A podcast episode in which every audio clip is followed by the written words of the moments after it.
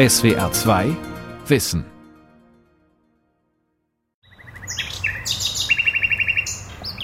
Die Nachtigallen besingen den April. Aufmerksam lauscht im Berliner Volkspark Friedrichshain eine Gruppe von Frauen und Männern. Jung, alt, Typkünstlerin oder Anzugträger. Sie dokumentieren für das Citizen Science Projekt Forschungsfall Nachtigall deren variablen Gesang.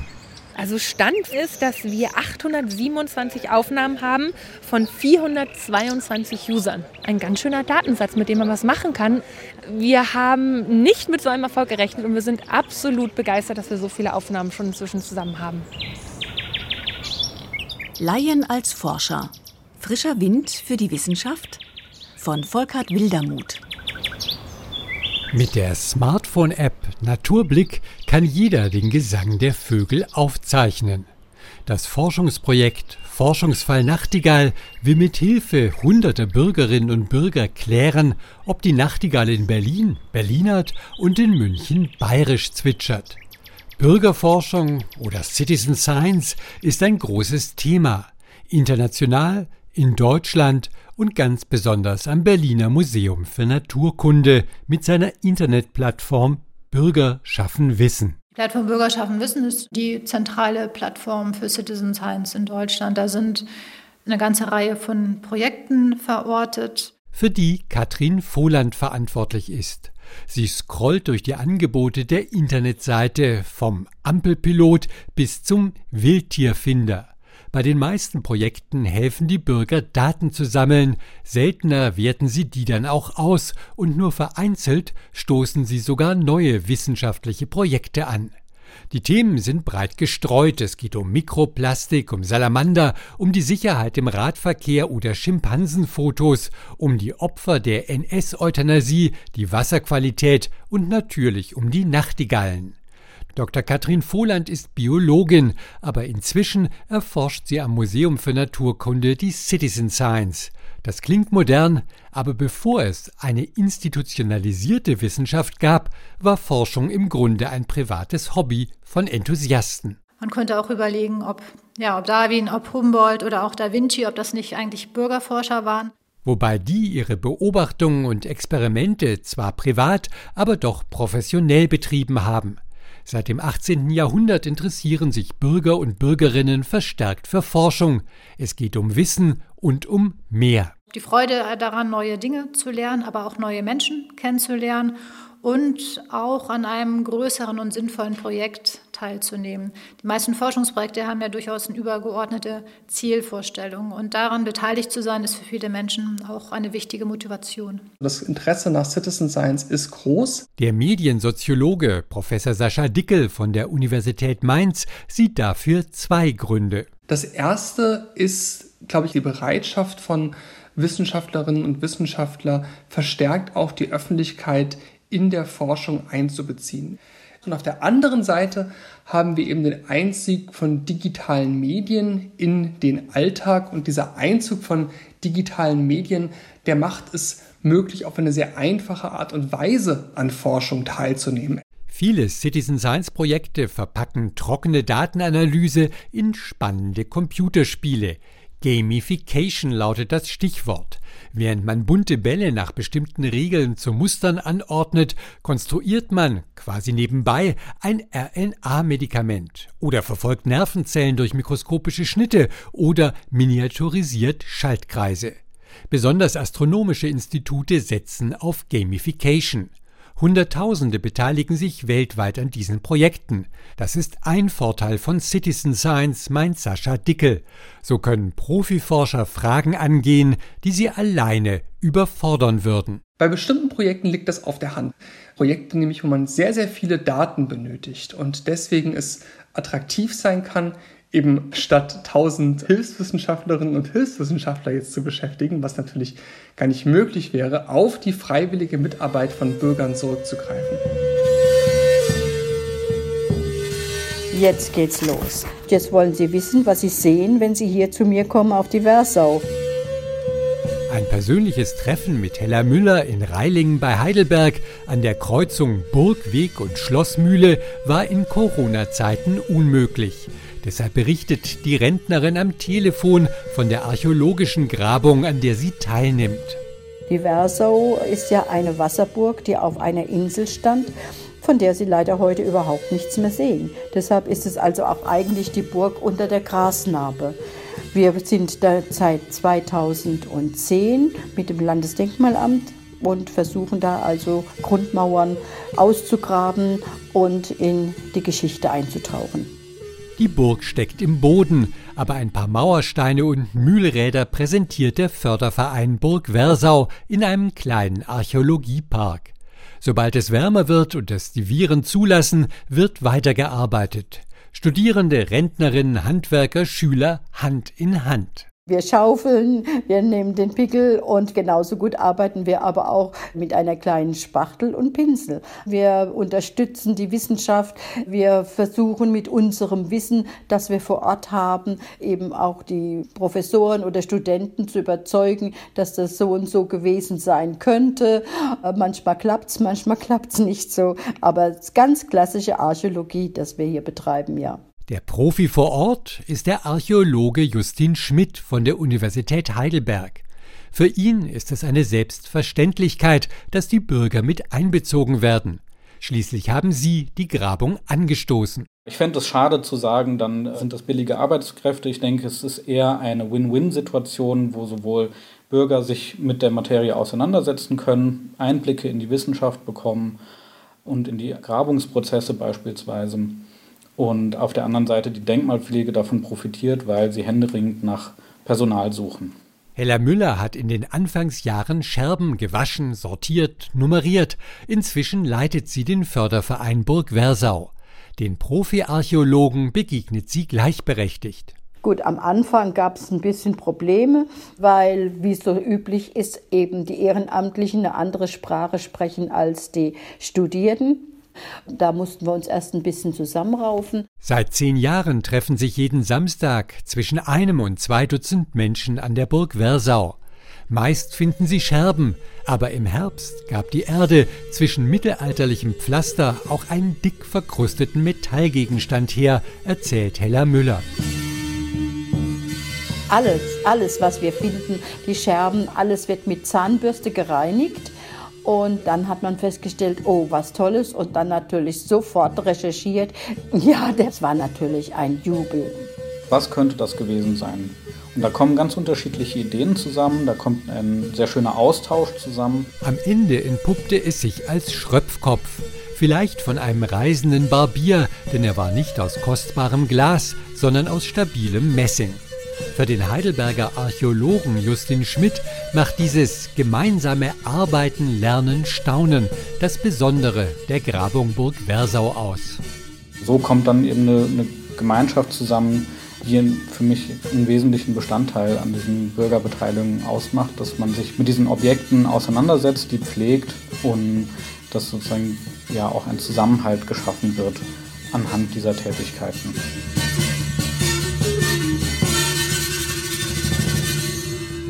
Innerhalb der Wissenschaft gibt es durchaus Vorbehalte gegen Citizen Science, berichtet Katrin Vohland. Ja, es gibt durchaus Forscherinnen und Forscher oder auch größere Wissenschaftsinstitutionen, die das grundsätzlich ablehnen, dass Bürgerinnen und Bürger mit reingehen, weil sie sagen, Forschung ist vor allem der Wahrheit verpflichtet und es geht nicht darum, möglichst relevant zu sein oder möglichst viele Leute einzubeziehen. Bei den meisten Citizen Science Projekten steht am Ende und auch am Anfang ein Team von Profi-Wissenschaftlern, die das Ganze koordinieren und strukturieren. Und dadurch soll eigentlich die Verlässlichkeit auch in diese geöffnete Forschung gesichert oder gesteigert werden.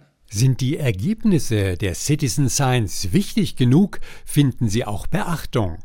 Der Entomologische Verein Krefeld ist mittlerweile fast schon ein Forschungsstar, weil die ehrenamtlichen Insektenexperten auf das massive Insektensterben in Deutschland aufmerksam gemacht haben. Die berühmte Gruppe aus Krefeld, das war das erste Mal, dass das tatsächlich richtig ernst genommen wurde.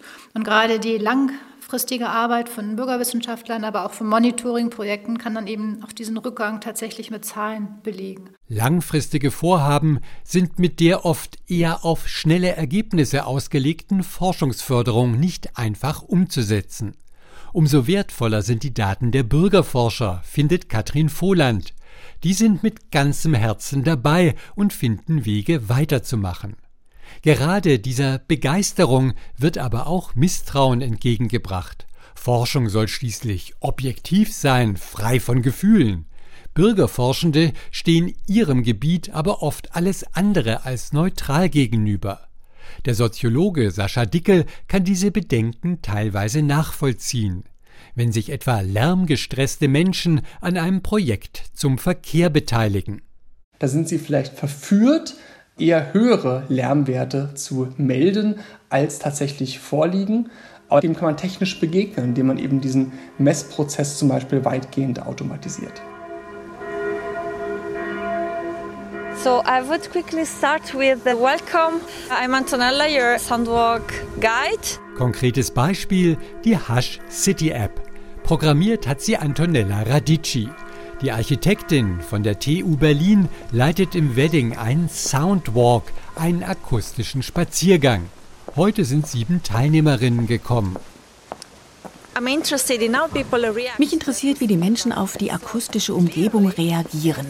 Wenn man sich für ruhige Orte interessiert, geht es um die Wahrnehmung. Mit der Hush City App können die Leute ruhige Orte identifizieren und dann für andere beschreiben.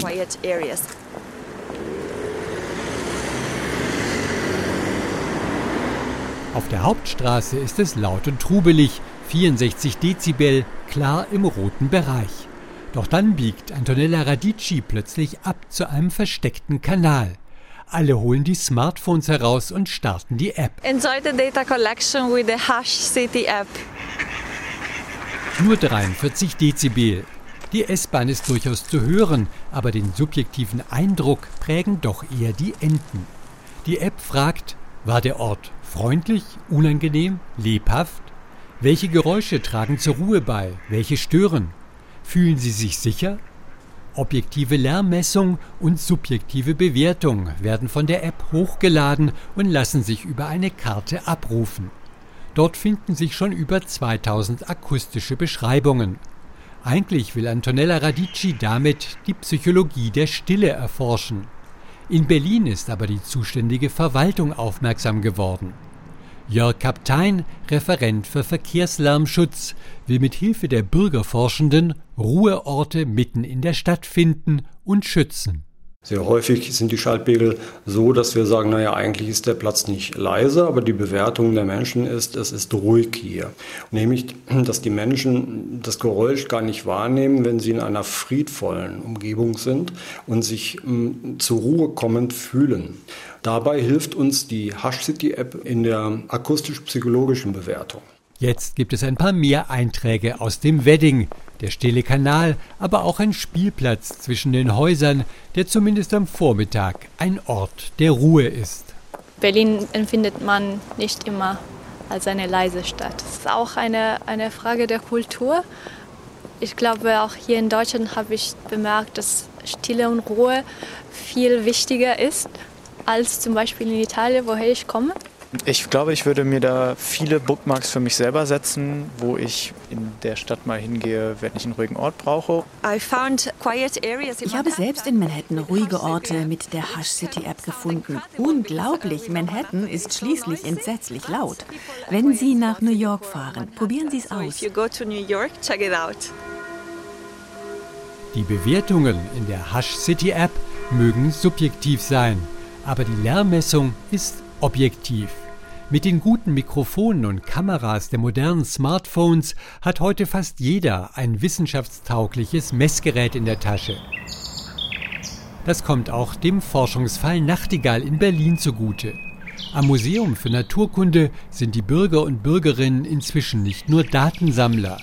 Biologin Silke Vogt-Heuke bietet eine Einführung in die Auswertung bioakustischer Aufzeichnungen an. Aus diesem Workshop ist eine kleine Handvoll Menschen herausgegangen, die dann auch mehr Interesse hatten, sich einzubringen, die sich an der Datenauswertung beteiligen wollten. Das Tolle an der Nachtigall ist aber, dass der Gesang so besonders ist und sich so stark abhebt von anderen Vögeln, dass es dort relativ gut möglich war, das auch mit interessierten Laien zu machen. Am Computer im Museum prüfen die Citizen Scientists zunächst, ob auf den inzwischen über 7000 Aufnahmen wirklich Nachtigallen zu hören sind. Dann trennen sie die langen Gesänge in die einzelnen Strophen auf. Diese Strophen sortiert ein Computerprogramm. Am Ende soll ein Wörterbuch des Nachtigallengesangs stehen. Schon bald wird Silke Vogt-Heuke wissen, ob es tatsächlich regionale Dialekte gibt. Die Aufnahmen aus Berlin unterscheiden sich jedenfalls hörbar von denen aus Italien oder Spanien. Da scheint es tatsächlich zu sein, dass neue Strophentypen hinzukommen, die wir noch nicht aus Berlin oder Deutschland kennen. Ob tatsächlich die Nachtigallen in Berlin Berlinern und anders singen als die Nachtigallen als zum Beispiel in Bayern, das können wir noch nicht so genau sagen. Also es scheint so, als wenn dort erste Hinweise dafür da sind, aber das müssen wir uns wirklich noch mal genauer anschauen, um das zu bestätigen.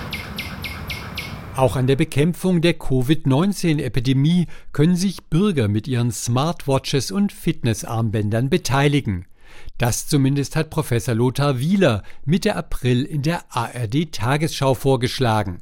Der Präsident des Robert Koch Institutes ist eines der Gesichter der Corona-Krise. Das heißt also, dass wir zusammenarbeiten, dass Wissenschaftler und Bürger hier zusammenarbeiten, sich aktiv beteiligen und uns damit die Chance geben, die Bekämpfung von Covid-19 strategisch noch besser durchführen zu können. Aber auch hier begnügen sich die Bürger nicht damit, schlichte Datenlieferanten zu sein. Die Bundesregierung hat zu Wir versus Virus eingeladen. Ein Hackathon, also ein Online-Treffen, an dem sich alle mit Ideen zur Lösung der Covid-19-Krise beteiligen konnten. 42.000 Teilnehmer haben sich angemeldet. Die Server gingen erst einmal in die Knie, aber dann wurde produktiv gearbeitet, zum Beispiel an einer Corona-App. Wie das in anderen Ländern auch realisiert wurde, aber unter den Gesichtspunkten des Datenschutzes. Hans Elstner vom Startup Room aus Jena hat bei Wir versus Virus mit einem bunt gemischten Team zusammengearbeitet. Ein Programmierer stellte seine Tracking-App für Hunde als Basis zur Verfügung. Ärztinnen und Ärzte steuerten Daten zu den Eigenschaften des Virus bei. Datenschützer klärten, welche Aspekte der Bewegungsprofile der Nutzer besser verborgen bleiben sollten. Daraus entstand das Konzept für die App Pandora. Also ein Hackathon ist zumindest für meinen Begriff sicherlich das unglaublichste und effektivste Modell der Bürgerbeteiligung und auch der Bürgerforschung, weil in unglaublich kurzer Zeit sehr viel Expertise aus einer hohen intrinsischen Motivation. Die Leute, die wollen wirklich was leisten, die gehen ans Limit, die schlafen auch in der Zeit nicht. Zum anderen glaube ich auch, dass dann auch gesehen wird, dass das Ganze ein ein Modell ist, um den Leuten auch Hoffnung zu geben. Obwohl wir gerade über Social Distancing extrem weit voneinander entfernt sind, rücken wir so länderübergreifend global ein Stück zusammen und arbeiten an was gemeinsam. Hackathons stehen für einen wichtigen Aspekt der Bürgerforschung. Sie werden meist nicht von der Bundesregierung organisiert, sondern entstehen aus der Gesellschaft selbst, konkret aus der Hacker- und Maker-Bewegung. Selber machen, selbst programmieren sind Motivation und Anspruch. Selber forschen ist dabei oft ein Randaspekt. Forschung außerhalb und am Rande der Universitäten ist aber nichts Neues, betont Katrin Vohland. Wir haben hier in Deutschland ja aber auch schon sehr lange diese Tradition der Wissenschaftsläden. Wir haben ja auch in Berlin einen, zum Beispiel Kubus. Gegründet wurden die Wissenschaftsläden in den 70ern aus einem Unbehagen an der offiziellen Forschung. Atomexperten an den Universitäten galten vielen Bürgern nicht länger als unabhängig und objektiv. Die Umweltbewegung und später auch andere Bereiche der Zivilgesellschaft bauten eigene wissenschaftliche Kompetenz auf. Extrem sachkundige Laien arbeiteten Hand in Hand mit universitär ausgebildeten Forschenden. In Westeuropa und den USA sind viele damals entstandene Projekte längst selbst etabliert. Das Öko-Institut in Freiburg ist hier nur ein Beispiel. In Osteuropa, das erfährt Katrin Vohland beim internationalen Austausch immer wieder, werde die kritische Kraft der Bürgerforschung gerade erst entdeckt. Das ist total spannend, weil es da diese Komponente des Empowerments, dass Bürgerinnen und Bürger selbst Verantwortung nehmen, selber gucken, was eigentlich Fragestellungen sind, die sie interessieren und dann auch ja, die Idee von Wissenschaftlichkeit und letztlich Überprüfbarkeit voranbringen darf, vielleicht nochmal eine etwas größere Rolle spielt als bei uns. In Budapest und Istanbul beispielsweise beschäftigen sich die Bürger und Bürgerinnen mit der Lebensqualität in der Stadt und dokumentieren sie in alternativen Stadtplänen. Interessengeleitete Forschung von unten. Die spielt bei den meisten Projekten, die in Deutschland unter dem Label Citizen Science gefasst werden, eher eine Nebenrolle. Die Bürger dürfen mitforschen, aber nur selten mitbestimmen. Wenn man ganz genau hinguckt, ist die Machtverteilung doch immer noch sehr ungleich, im Allgemeinen zugunsten der wissenschaftlichen Einrichtungen. Die haben die fachlichen Kenntnisse, die haben die methodischen Apparate, die haben die Datenbankinfrastrukturen, die haben oft bezahltes Personal. Ich glaube, das muss man einfach im Blick haben, wenn man auch über diese Ideen spricht, dass Bürgerinnen und Bürger selber Projekte initiieren. Wir wollten den Patienten eben von vornherein eigentlich im höchsten Maß, im höchsten möglichen Maß an, an den Forschungsprozess beteiligen. Am Fraunhofer Institut für System- und Innovationsforschung in Karlsruhe geht Dr. Nils Hayen neue Wege. Der Soziologe hat sich mit Ärzten von der Universitätsklinik Frankfurt-Main und betroffenen Verbänden zusammengetan und das Patient Science Projekt zu Mukoviszidose angestoßen. Also alles in allem war es wirklich Forschungsarbeit auf Augenhöhe. Das konnte ich mir am Anfang vor zwei Jahren auch noch nicht gut vorstellen. Katja Wecke gehört zu den zwölf Patientenforschenden, die gleichberechtigt mit den Berufsforschern zusammenarbeiten. Es gab einen Perspektivenwechsel. Der Behandler, der Arzt, mit dem ich sonst in einer Sprechstunde spreche, dem ich im Ambulanzalltag begegne, der war jetzt Partner, der war kooperativer Partner. Also da haben wir auch noch viel gelernt voneinander. Bei der Erbkrankheit Mukoviszidose verklebt zäher Schleim die Lunge. Die Patienten sind anfällig für lebensgefährliche Infektionen. Die Therapie ist aufwendig. Mehrmals täglich müssen die Patienten inhalieren. Bei den Treffen des Citizen Science Projekts wurde schnell klar, für die Betroffenen sind nicht nur die medizinischen Therapien entscheidend, sondern auch deren Alltagstauglichkeit.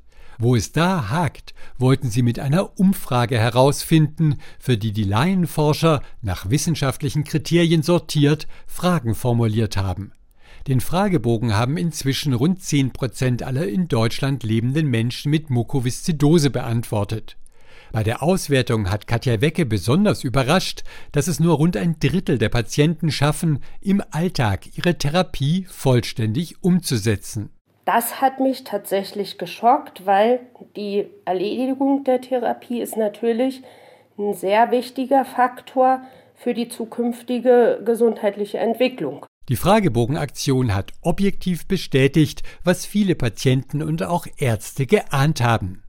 Für Katja Wecke ist das wichtig, denn die Daten liefern Argumente, um die Interessen der Menschen mit Mukoviszidose besser vertreten zu können. Man versucht durch Öffentlichkeitsarbeit verschiedene Hebel in Bewegung zu setzen, um eben diese identifizierten Problemfelder angehen zu können und da ja eigentlich die erfreuliche zunehmende durchschnittliche Lebenserwartung von Mukoviszidose-Patienten weiter hochzuhalten. Auch für den Soziologen Nils Hayen ist die Studie mit den Patienten ein Erfolg aus wissenschaftlicher Perspektive. Auf dem Abschlusssymposium, Corona-bedingt nur per Videoschalte, gab es auch von externen Gutachtern viel Zuspruch. Da kam auch zurück, dass man das einfach merkt, dass da andere Fragen gestellt worden sind, als man das sonst kennt und dass das aus der Sicht der Betroffenen eben die richtigen Fragen sind und, und eben nicht an irgendwelchen real existierenden Alltagsproblemen oder real existierenden Bedarfen vorbeigeht. Weltweit gibt es tausende Citizen Science Projekte und es kommen ständig neue hinzu. Aber dennoch bleibt Bürgerforschung ein Randphänomen der Wissenschaft. Die übergroße Mehrheit der Studien läuft hinter verschlossenen Institutstüren, wo Wissenschaftsprofis für Wissenschaftsprofis forschen. Was zählt, sind Publikationen und nicht die Zusammenarbeit mit der Öffentlichkeit. Wenn die mitarbeiten darf, dann nur unter strikter Kontrolle. Citizen Science lebt so ein bisschen von der Illusion, dass alle auf Augenhöhe mitmachen können, aber ich glaube, diese Metapher des Mitforschens auf Augenhöhe, die ist verfehlt. Schon gar nicht können Laien die Profis kontrollieren, wie manche Wissenschaftskritiker es fordern. Dafür ist das Wissensgefälle zwischen Laien und Experten einfach zu groß, meint der Mainzer Soziologe Sascha Dickel. Und letztendlich hat damit die Wissenschaft die Deutungshoheit, wenn es um die Entscheidung von richtig und falsch geht, die sie nicht so einfach an die Gesellschaft weiterdelegieren würde. Trotzdem setzen Universitäten und Forschungsinstitute mit Geld und Stellen auf Citizen Science im Sinne der Aufklärung der Öffentlichkeit und um ein bisschen Werbung für die Wissenschaft zu machen. In diesem Sinne ist die Internetplattform Bürger schaffen Wissen für Katrin Vohland vom Berliner Museum für Naturkunde ein großer Erfolg. Zwar werden vor allem Menschen angesprochen, die sich bereits für Forschung interessieren, aber die tragen ihr Verständnis für die wissenschaftliche Methode ja weiter in die Gesellschaft weil die Menschen ja oft dann auch zu Hause in ihrem familiären Umfeld und mit Freunden auch darüber sprechen, was sie dann in ihrem Bürgerforschungsprojekt tun, dass man genau hingucken muss, warum welche Schlussfolgerungen aus welchen Daten eigentlich gezogen werden und wie diese Daten erhoben werden. Davon profitiert die Gesellschaft. Umgekehrt bietet die Beteiligung der Bürger an der Forschung durchaus einen Mehrwert für die Wissenschaft. Davon ist der Karlsruher Soziologe Nils Hayen überzeugt. Wenn etwas erforscht werden soll, wo die Bürger tatsächlich eine eigene Expertise zu haben, dann ist es, kann man vielleicht fast schon sagen, ja ein Fehler, wenn man dann diese Expertise sich nicht zunutze macht, sondern dann muss man sie eigentlich mit in, in die Prozesse einbringen. Im Berliner Volkspark Friedrichshain richten die Bürgerforscherinnen und Bürgerforscher ihre Handys Richtung Gebüsch, um die Stimmen der Nachtigallen aufzuzeichnen. Biologin Silke Vogt-Heuke freut sich über die Daten und über das Verständnis, das das Projekt für den Vogel und seine Bedürfnisse weckt. Da ist Citizen Science ein ganz wunderbares Instrument, um Wissen in die Gesellschaft zu tragen, aber eben auch Wissen, was in der Gesellschaft ist, zu teilen und in die Forschung zurückzuspeisen. Für die Bürger ist die Nachtigall mehr als irgendein Vogel, mehr als Biologie. Die Nachtigall gehört zur Kultur. Und deshalb sammelt Forschungsfall Nachtigall nicht nur Gesänge, sondern auch Geschichten und Gedichte, vergleicht deutsche, syrische, englische Nachtigall-Anekdoten. Eine kleine Auswahl bekommen die Citizen Scientists zu hören, während im Hintergrund die Nachtigall singt, der es egal ist, ob ihr Laien oder Profiforscher zuhören. Es sang vor langen Jahren wohl auch die Nachtigall. Es war wohl süßer Schall, da wir zusammen waren.